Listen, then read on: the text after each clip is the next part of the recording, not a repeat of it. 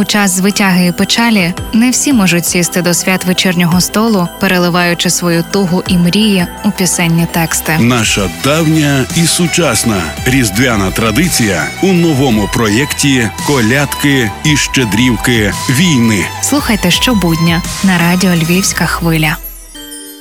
Мрії, сподівання і віра в диво. Основні мотиви всіх колядок, які у різні часи співали наші пращури, а нині продовжуємо співати ми. От і наприкінці минулого року інтернетом почала ширитись колядка із назвою Йде по Україні гарна новина. Нова колядка 2022. Власне, цей пісенний твір у 22-му лише актуалізувався, а створив його ще у січні 2019 року Олег Корнелюк. А це вкотре нагадує усім, хто забув, що війна розпочалася не у лютому 2022 року. Ключовим мотивом колядки є ширення Україною звістки про швидке завершення війни. А в підписі до відео на Ютуб ще й додано слова: це пророцтво УПА. У такий спосіб автор допису підкреслює тривкість визвольної традиції українців і посилює нашу впевненість у перемозі. Віримо і ми, бо Різдво – час втілення мрій і сподівань. Україні сталась новина, що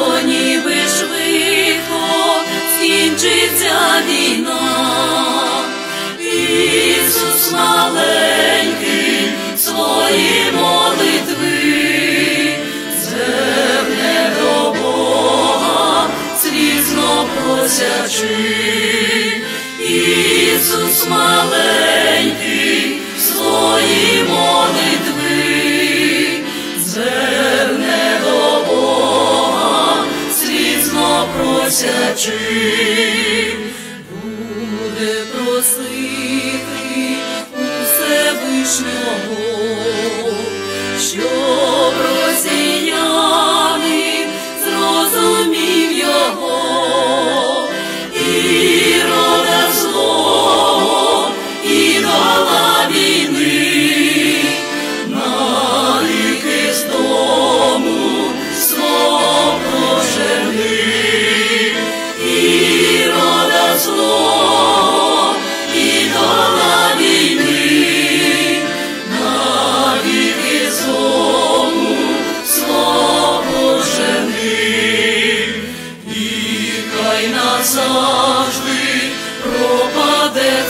кар, що стільки лиха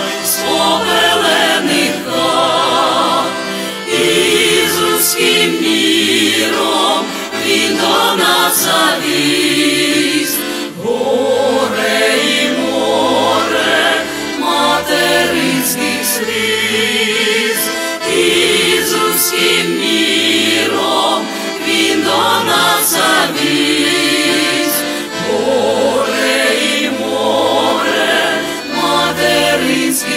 see.